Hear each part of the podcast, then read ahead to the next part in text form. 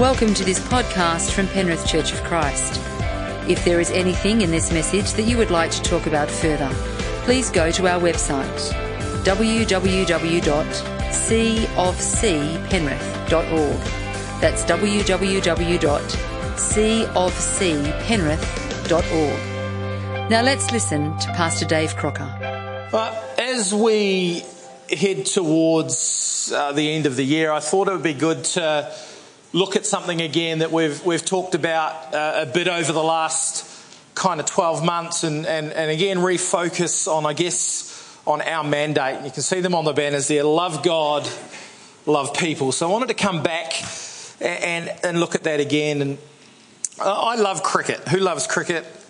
Who is so happy that the Ashes are on? I think it, it, I've, it, I've been I've been looking forward to this in anticipation, and the, the, it's finally arrived. We haven't got enough screens in our house. Yesterday, I had uh, sport on the TV, sport on the laptop. I was following things on my phone. It was just like I just need another couple of screens to keep track of everything that's going on. I'm in, I'm in, I'm in heaven right now. And, and cricket, uh, these days I have to kind of talk about sport because I don't play it like I used to. But I was a, I was a wicketkeeper batsman back in, in, in my heyday, and um, I haven't played top class cricket, but I managed to do okay at grade cricket back in New Zealand. And, and uh, as an opening batsman in my final year of playing, I managed to average about 55, which wasn't a, a bad season. I set a record for the fastest 50 off 15 deliveries, which was pretty good going. I mean, I got that day, I got out for 86 off 24 and missed the record for the fastest 100, which was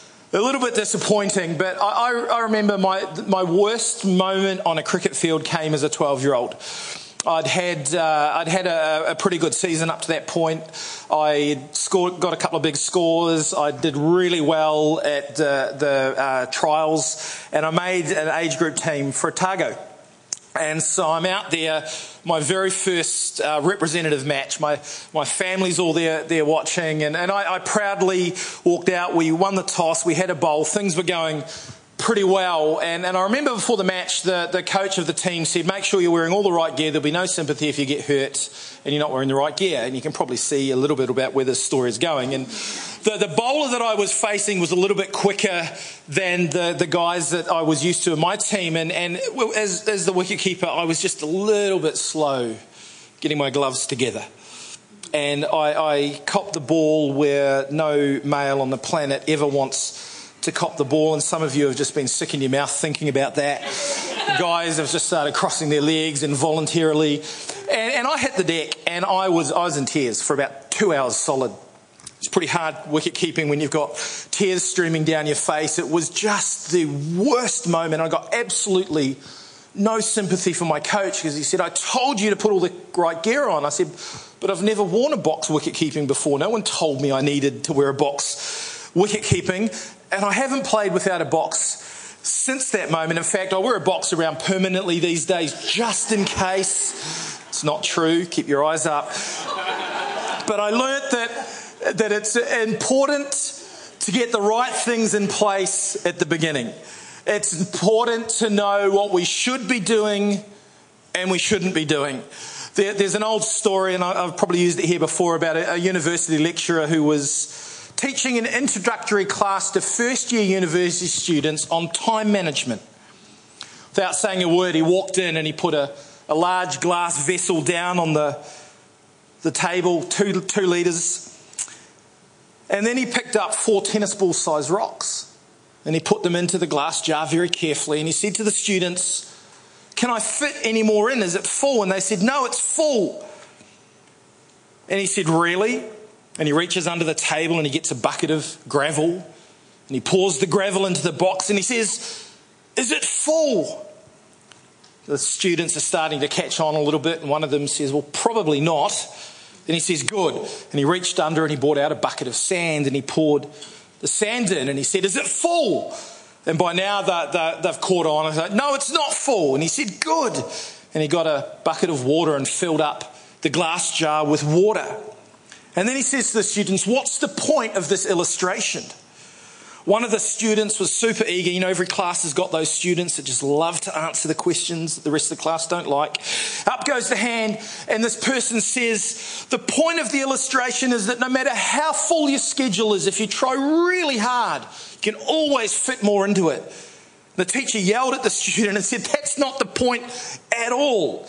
He said, The point of the illustration is this if you don't put the big rocks in first, you'll never get them in at all over the years, I, I think I've complicated Christianity. I don't know about anyone else in here, but it seems that to get my head around all the God stuff that there is will take a lifetime of learning. I know plenty of people have spent so many years studying theology, and it amazes me how much they, they seem to know. And I've spent a lot of time over and energy over the years studying the, the Word of God, which is probably a good thing as your pastor that I know a little bit about the, the Bible and I understand how to read it and, and, and what kind of is going on a little bit anyway. I've spent time trying to get my head around eschatology, which is about end times, understanding Christology, who Jesus is and what he's about. I spent so many hours while I was at high school arguing about creation and evolution in my biology class and kind of trying to work out all these, these sorts of things. And, and none of that stuff is bad. But for me, I began to realize one day when I was chatting with someone who was new to faith I realized I'd made a fundamental mistake. I was so busy trying to fill my jar up with sand and gravel and water that I realized I had some rocks that I hadn't put in my glass jar. And I think it's important for us to realize we've got to get the right things in the jar before we start filling it up with everything else. Have you ever felt like Christianity was really complicated? Like, there's just so much to know. I mean, I've got a thin Bible. It's a, it's an ultra thin, they call it. So I love preaching from thin Bibles, but there's over 1,300 pages in, in my Bible, even though it, it's super thin, and there's just so much in it. And, and, and we talk about all this God stuff so much, and I feel like sometimes we make it so complicated that we just don't know where to go and what to do. Anyone else felt like that? Anyone else like, well, what is this all about? Especially if you're new to faith. Like, I've been in church my whole life. I, have been to Bible college. I've been to so many conferences. I've been a, a pastor for a lot of years. I, have had an opportunity to learn a lot of stuff, and yet I feel like there's so much I don't know. And I think, what would it be like to walk into a church for the first time and start this journey and just like it so much doesn't make sense. So much of what we do as a church doesn't make sense. Look at the things we've already done this morning. We, have done worship, we've had communion. Now, out of context, both those things are weird. Some of you will be shocked, but communion is weird. We have this little cup and this little cracker and we pass it around and we talk. It's weird. And it doesn't always make sense. And that's why here we're, we're working hard to, to, to, make it accessible and understandable and, and, and a bite sized chunk so that we can begin to get our head around some of these things that we do that are just weird. Maybe it's just me, maybe I'm the weird one. A little bit of good news for us this morning if you find this whole thing complicated. People have been finding it complicated from the beginning. In Jesus' day, people found this whole thing incredibly complicated. They've, they've, told us that there are 613 commandments from the Old Testament, laws of things you can and can't do. I've said it before, but they're, they're, they tell us that there are 365 negative commands, and other th- words, things you can't do. 365 things that you can't do, one for every day of the year. How good's your maths? What does that leave? 248. There are 248 positive commands, things you must do. And I found this out recently that that's the exact number of bones and organs in the human body. Amazing, isn't it? There's not only are there all these laws, these rules and regulations, most of which actually don't apply to us today. Lots of them are in context of the time period they're in and, and, and what that all looks like and, and things like that. There's all this stuff in there, but then there's these different sects of Judaism, different organizations and groups of, that were teaching different things and believing different things and following different laws and emphasizing different things and trying to work out what was important and what wasn't important. It was messy, it was complicated, and they were becoming increasingly out of touch with the world around them. When a new rabbi would, would come to town or, or would be in, in position, people would ask them questions to work out who they are and what they believe and, and, and so that they could put them in, in, a box. Oh, you're that kind of Pharisee. It'd be a bit like us pointing at someone saying, well, that person's a Catholic and that person's a Baptist. Believe in the same God, but have a different understanding and emphasis on, on different things. And they're trying to work out who people were by what they believed. And a classic way of answering or asking a question to work out who the rabbi is, is was all about eternal life. How do we get eternal life? And so it's no surprise that uh, in Luke chapter 10, if you've got your Bible and you want to follow along, this guy comes up to Jesus to test him. And he says, Rabbi, what must I do to inherit eternal life? Verse 26, what is written in the law? He replied, How do you read it? He answered, Love the Lord your God with all your heart, with all your soul, with all your strength and with all your mind and love your neighbor as yourself. You have answered correctly, Jesus replied. Do this and you'll live. It makes sense in context of what would happen that they would ask Jesus that question. What must we do to inherit eternal life? And Jesus' answer is incredibly revealing about who he is and what his focus is, what he sees as important and I love how Jesus flips questions back on people. They ask him a question, and Jesus asks him the question, Well, what do you think it is? This guy got the correct answer. He, he absolutely nailed it. Love the Lord your God with all your heart, soul, mind, and strength. You know, I've been over a Christian for over 30 years when I noticed something for the first time. When we put this passage with another passage where talks about this. I've realized that Jesus has basically broken the entire Bible, and I've talked about this here before, down to two things love God, love people. All the Old Testament, all the law, everything that, that Moses was given that, that, that began to unfold, all of our, our scripture was broken down by Jesus into two things love God, love people. I, I love the simplicity of that.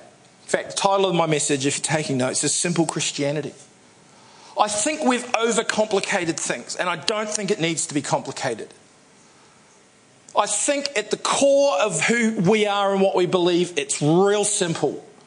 We love God, we love people. Everything else is around that, adds to that, strengthens that, points at that.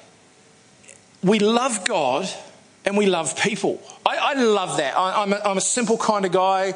I like things that make sense and are simple and are memorable. And I love a test that's only got two answers love God, love people. And again, today I want to unpack those two things, uh, maybe from a different angle that we've come at it over the last year or so. But those two things are the two large rocks that we have to get into our jar before we add anything else. We have to get those things in there and get those things right because everything else comes from that. So we're called to love God. There were four things that, that went into that particular phrase love God with all your heart, soul, mind, and strength. That the throughout the Bible, there's a particular word used for our heart. It's the word cardia. It's the word that we get cardiac and all the things that go around our heart from. It's a, the Greek word for that, but it means more than just our heart. It talks about our physical, our emotional, and our spiritual life. Our heart is the source of our feelings, of our emotions. Feelings like joy, sorrow, despair, happiness, sadness, cheerfulness. They're all wound up in, in our hearts. And to love God with all our heart means to love Him deeply and personally. personally. Like the love shared between a father and a son, or a husband and a wife. We're, we're to love God with all of our physical, emotional, and spiritual life. Then there's the second part of that, the, the word soul. It means the entire life of a person. It's our eating, our sleeping, going to work, walking around. It's the conversations that we have. It's what we do from moment to moment, day to day. It, it's all of who we are. Perhaps the best way to understand it is the soul is both who we are and what we are. If someone walks up to you and says, Who are you? Our normal response is to tell them our name. So I'm David Crocker.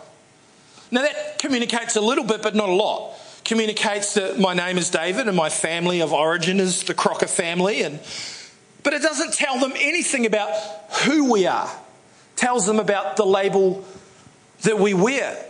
If we want to tell someone who we are, we need to give more information. I might say something like, Well, I'm a husband. Now, that communicates something. It communicates, I've got a wife. I might go further and say, Oh, I'm a father. And that communicating something else. I've, I've got kids. I'm a New Zealander, and that communicates that I'm awesome. It's all these things that we begin to, as we unpack more of who we are, we begin to get a bigger picture of what it means to be you.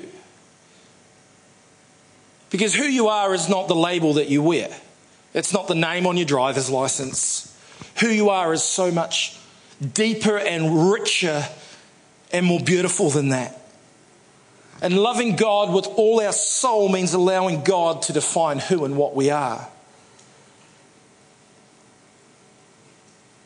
Because I'm a Jesus follower. And that's a label that we should wear. It says we love God with our mind. This is a word that wasn't originally in the Ten Commandments. Jesus says that the, it says love God with all our mind, and our mind is the center for all intellectual activity. That the crazy thing about loving God with our mind, and that, that, that there's this thing that gets added to these this command is because the Ten Commandments came from God in the first place, God's the only one that can add to the Ten Commandments. And Jesus here is saying heart, soul, and strength, which was what was in Deuteronomy, but he's adding mind to it because we, we've got to bring our, our thinking and our learning and our capacity, our intelligence to the table as well. When I was at, at university, a, a lot of arguments about Christianity and not Christianity, and all that kind of happens at university. It's a real time of exploration. And one of the classic ones that, that I used to hear all the time is oh, if you want to be a Christian, you've got to check your brain out at the door. You know, only, only silly people are Christians, only people who can't think and reason. But that's simply not true. And loving God with our mind implies centering our learning, growing in our capacity to understand His vastness and His mystery, studying Him. And, and that's while we've got to get the two rocks in our jar, we add the other stuff to it. We do take time to learn and discover. It's part of why we do things like this on a Sunday morning so we can begin to roll back some of the layers and understand a bit more about who God is and who we are in context of that. We begin to understand His power, His love, His grace, His beauty. We love God with all our strength. When he says strength here, he's not talking about how much you can bench press. He's talking about our energy output, our work, our, our job. It's whatever that we put energy and effort into. And Paul so eloquently explained it, what it means to love God with all our strength when he said this from Colossians chapter 3 and verse 23. In all the work you are doing, work the best you can Work as if you are doing it for the Lord, not for people. That's what it means to love God with our strength. And when we put those pieces together, it explodes with significance. Essentially, Jesus is saying to love God with all of ourselves, every fiber of your being. That's quite a command. It's hard enough to love our spouse or our children and those around us who we can see and touch and spend time with. How are we supposed to love God with all our heart, soul, mind, and strength? We have to do it with His help. See, Psalm 37 4 says, Delight yourself in the Lord, and He'll give you the desires of your heart. word delight, uh, I've talked about this passage here probably many times now, it means to be soft and pliable means to allow God to mold us and to shape us. As we allow God to do a work in our lives, as we allow God to shape us and mold us, and, and, and as we become more like Him, the Bible says He gives us the desires of our heart. As we find our joy in Him, He gives us the desires of our heart. And the great thing about that is when we've centered our life on God, when we're focused on loving Him, the desires of our heart are God centered desires anyway, because He's placed them there in the first place. As we allow God to shape us and mold us, our heart becomes His heart. Our desires become His desires. John Piper is a theologian and an author of a, a book called Desiring God. He sums it this way Take all of your longing and focus it on God until He satisfies it completely. As we draw near to God, He comes nearer to us. As we learn to love Him more, He opens our hearts to greater love. A prolific author, he's a fantastic writer, man by the name of uh, Max Lucado, explains it like this God rewards those who seek Him, not those who seek doctrine or religion or systems or creeds. Many settle for these lesser passions, but the reward goes to those who settle for nothing less than Jesus Himself. And what is this reward? What awaits those who seek Jesus? Nothing short of the heart of Jesus. So, how do we actually love God? What does that look like for us? Well, I think we love God when we engage with who He is, when we pursue relationship with Him, when we desire Him. We're created in the image of God, and we can just learn a lot about who God is as we discover truth about ourselves. We can also learn who we are when we learn truth about God because we're created in the image of God. We might be a pale reflection, but as we become more like Christ, become more like God, we, we can learn who He is about from looking inside ourselves in a lot of ways. And I think a lot of the process of how we love someone here on earth is a reflection of how we grow in our love for God. When Kerry and I became friends, we became friends because we had some things in common. We had similar friends. We were both at Bible college together. We were around each other at various times. And then we discovered that we had some things in common on a personal level. We, we both had degrees in science. I remember sitting down and having a conversation about science with Kerry, which for most people would drive you nuts, but we just graduated and, and, and then we realized that we actually enjoyed spending time together. I realized I liked her company. I wanted to spend increasing amounts of time with her. In fact, I began to arrange my schedule so that I could spend more time with her. As we went down that path, as many do, we discovered a love for each other. That we had shared dreams, our journeys, our struggles, our hopes, our expectations began to align. In times, our plans became the same. Our dreams were shared, our hearts were joined. And I think with God, it's a similar process. He, he's shared his story with us. It's called the Bible. I can discover a lot about who he is as I read it. As other people share about who he is, and I've learned and I've, I've grown over time, I've discovered that as I've grown in love for God, as I've spent time with him, my hopes and dreams become centered around him. His heart was becoming my heart. Love is a process that takes time and commitment to foster. It's a journey of discovery. I love now that I've been married for 45 years how much I know Kerry, how, how close we are one day I know we'll become those people that finishes, finish each other's sentences. It's a lifelong goal of mine to start a sentence and stop, and Kerry can just carry on. That we will end up dressing the same and, you know, those awesome 1980s, 80s matching tracksuits and floros. We walk around the street together. I'm joking. I will never be that person. But it's a great thing when you have spent so much time with each other that you know each other. You know what makes someone happy and sad, what brings them joy, what energizes them. And I think for us, the process with God is it's exactly the same. There is no substitute, there is no shortcut.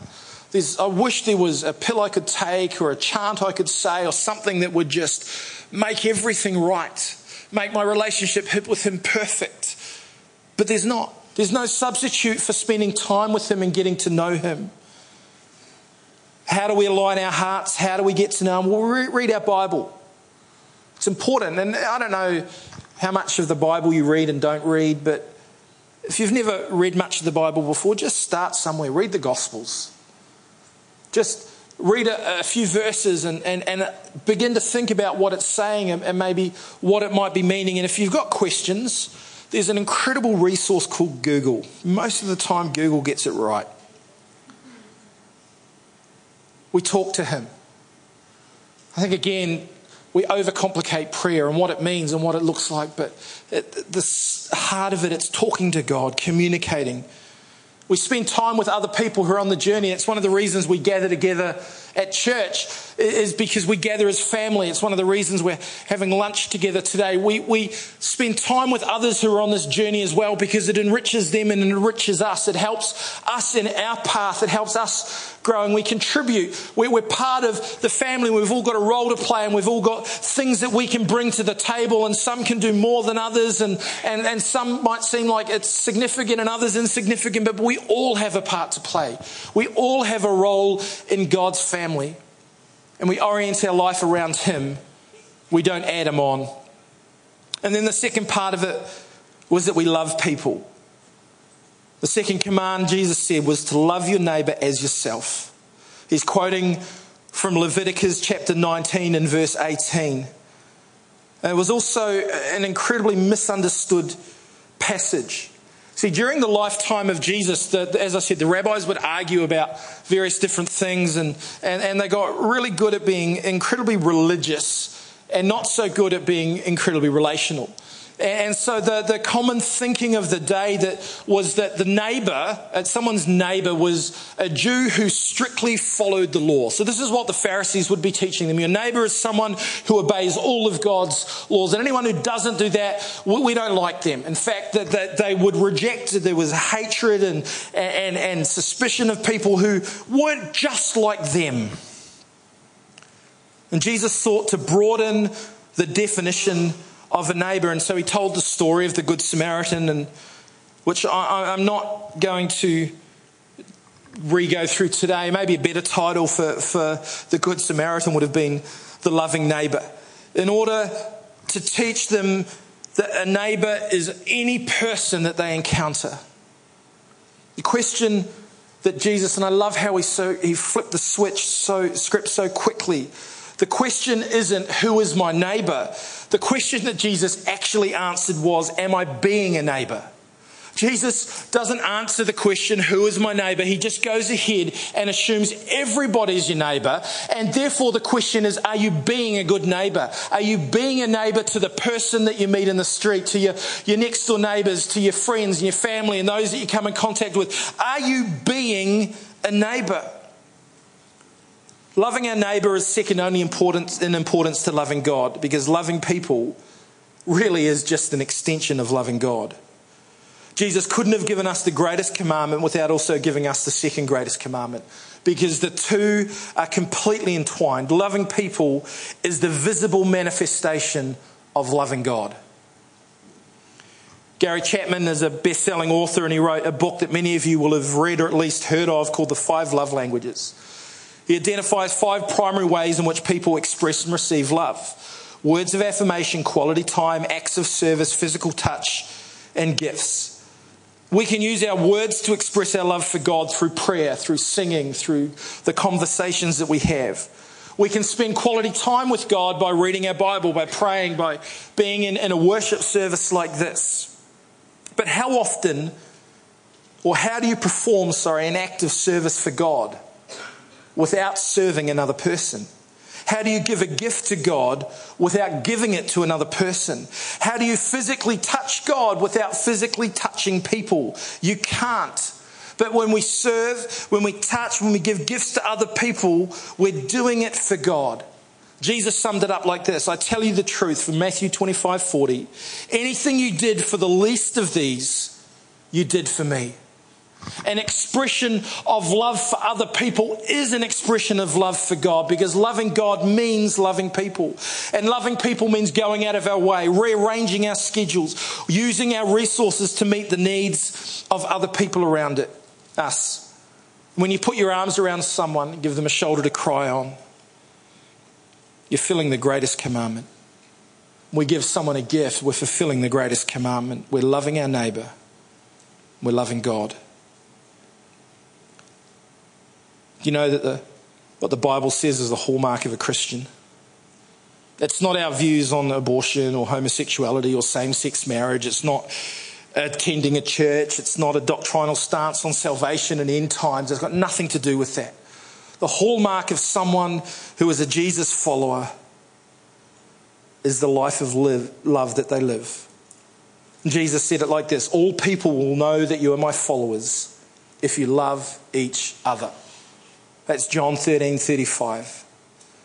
So this kind of begs the question how are you loving people? The good news for us, worship team, you can come join me. The good news for us is that the Bible gives us a little test to see how we're going in loving people.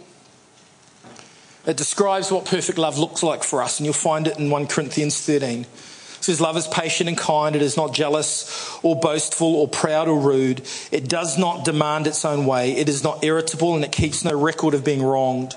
It does not rejoice about injustice, but rejoices whenever the truth wins out. Love never gives up, never loses faith. It's always hopeful, endures through every circumstance. Love will last forever. How do you measure up? If that's a test that we can run, put that through the filter of some of your relationships, some of the people you come in contact with. Maybe not people in this room because we all love each other unconditionally in here and it's all perfect. But what about people that irritate you, rub you up the wrong way, people that you don't like for some reason? How are you going in the love test with them? See, the problem for me is I'm not actually as good at loving people as I'd like to be. I struggle love, loving people sometimes who are different than me. Anybody else? That's exactly what the problem the Pharisees had that Jesus was addressing. And we do it so easily. Someone who doesn't think the same, look the same, act the same, speak the same, we, we can not love them as much as someone who looks and speaks and acts just like us. We struggle to love sometimes people who've made mistakes, people who've hurt us or wronged us. That's exactly what Jesus was dealing with in the story of the Good Samaritan. I don't have time to go into the the Samaritans and the Jews and what was going on there. Sometimes I have trouble with people who are succeeding, doing really well, and particularly in things that I'd like to be succeeding at. We're so quick to judge others. You know something I discovered, and I find it incredibly humbling? It, it, it shocks me every time I see it. I realise that often I have an issue with people who have an issue with, or that are struggling with something I struggle with. When, when I don't like someone and I can't work out why, I often stop and look at what's going on in my life. What, what are the things about me that are making me react to that person in, in that particular way? I'm not saying this is an example of me, but sometimes we, we might say, oh, I don't like that person, and it, it might be because it's a, they're a poor person and we've growing up with nothing ourselves or we're struggling with finance ourselves and we take something that is an issue for us and we project it onto other people. And we show a lack of love for someone because of an issue in our life and it can have absolutely nothing to do with that person at all. So we've got this little test that we can run through. And I want to encourage you to ask yourself the questions what, what changes could I make? How am I going in my relationship? Not with the people that are easy to love but with those that it takes a bit of effort. Where am I really at? What does that really look like? Think about your relationships at home and at work. How did you treat that person who said something silly the other day? How do you respond when someone does the wrong thing or lets you down? Let's not forget John 13 35. All people will know you are my followers if you love one another. Imagine what this church would be like if we all got better at love. Imagine how your family might change if you got better at love. Imagine how the world's view of the church might be better or healthier, get a needed polish if we could actually love God and love people. The first step to change is recognizing that something's wrong. I want to encourage you as we finish this year that this whole Christian thing doesn't have to be complicated. Being a follower of Jesus doesn't have to be complicated. It's one of the reasons we strip so many of our phrases and our nice little bits and words and all the nice buzz things that lots of churches like and have and just made it real simple. Love God, love people. Because if we do those two things, nothing else really matters. Nothing else is actually that important for us. But loving God and loving people, that's, I want to be the hallmark of who we are as a church. I wanted to, in December, restate that again as we are moving forward into a new year. We've just got to be about loving God and loving people. And yet, we can't just take that for granted. It takes work and it takes effort and it, it takes change on our behalf, on our behalf. But I want us to be a church that no matter who walks through those doors, they'll find a place of love and acceptance here. That no matter who we encounter out there, we will show and demonstrate the love of God because it's the love of God that's going to make a difference. It's the love of God that's going to change people's life. God, I thank you that we can love you because you first loved us. That we can have relationship with you because of what you've done sending Jesus on the cross. God, help us to be people who get better at love. Some ways it seems funny to even have to talk about this, but God, I know we're human and I know we struggle. And this was a struggle in the days of Jesus, it's certainly a struggle for us now. God, may the hallmark of this church be a church first and foremost loves you. And out of that love for you may flow a love for people God, may this always be a place where people are welcome and accepted and loved for who they are, not where they've come from or what they've done or how they speak or how they dress or what type of car they drive.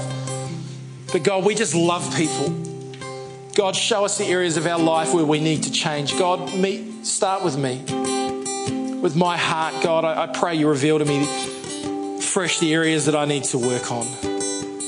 God, give me a greater love for others and a grace for others, I pray. In Jesus' name. Amen. Thank you for listening to this podcast from Penrith Church of Christ. If there was anything in this message that you would like to talk further about, please go to our website on www.cofcpenrith.org www.cofcpenrith.org